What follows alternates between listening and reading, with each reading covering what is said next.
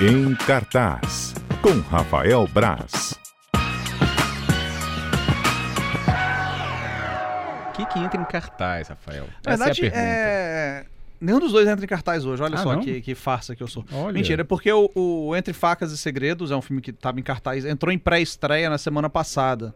Ele já tinha algumas sessões espalhadas nessa última semana, Hum, que é, é um filme que é bem surpreendente, porque é um filme que foi pouco falado e ninguém dava muito por ele. Mas o Entre Facas e Segredos é um filme do Ryan Johnson, pra você ter uma noção. O Ryan Johnson é o diretor do último Star Wars, por exemplo, do, os últimos Jedi. O Star Wars foi lançado há algum tempo. Semana que vem tem outro, né? E, e o Entre Facas e Segredos é um filme à la Agatha Christie.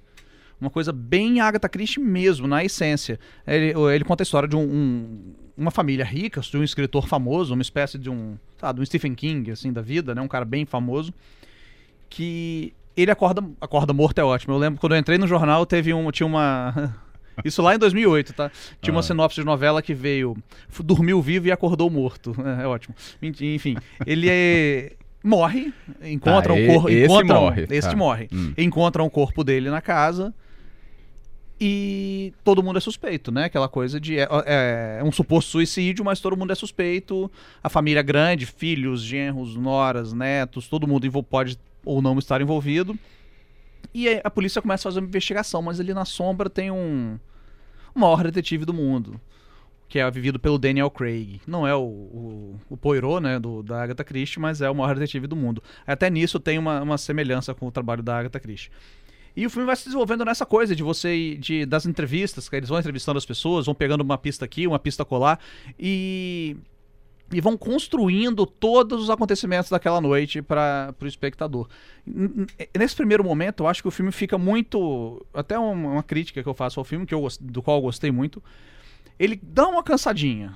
Você vai reconstruindo aqueles fatos, tudo, mas de repente, quando tem uns, umas reviravoltas ali no meio do roteiro, que o filme engrena num metade do segundo ato ali pro final, que o filme fica muito legal. É muito divertido, é muito engraçado e tem reviravoltas que realmente surpreendem. Não é uma reviravolta que vai, ah, isso aí eu vi com 10 minutos de filme. Não, Uhum. a reviravolta surpreende, funciona muito bem. E foi indicado ao Globo de Ouro agora o filme. Daniel Craig foi indicado, né, o, como melhor ator. Sim. E foi indicado a melhor filme também, melhor filme de comédia ou musical, essa categoria meio esdrúxula que o Globo de Ouro tem.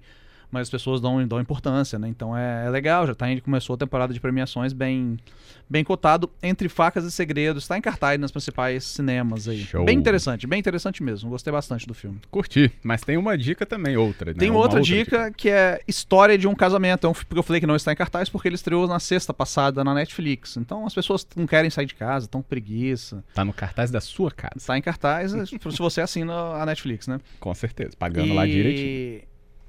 É, é outro filme, esse filme é o- foi o mais, falando de Globo de Ouro, foi o mais indicado ao Globo de Ouro, em seis categorias.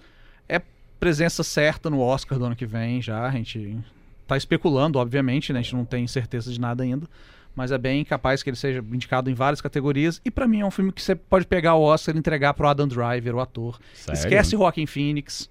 Esquece qualquer, esquece, esquece qualquer outro ator desse ano. Não. Pega, pega a estatueta já entrega pro Adam Driver. Por quê? O filme do Noam Baumbach, Bom Baumbach é um cara que ele é um diretor cultizinho, assim, né? É é meio pejorativo, mas é um diretor num cinema mais independente que subiu um degrau a mais e tá, fica ali perto do pop e do independente. Conta a história, na verdade, não de um casamento, mas de uma separação do casal vivido pelo Adam Driver e pela Scarlett Johansson. Hum. E, e é legal o filme, ele é muito bem construído.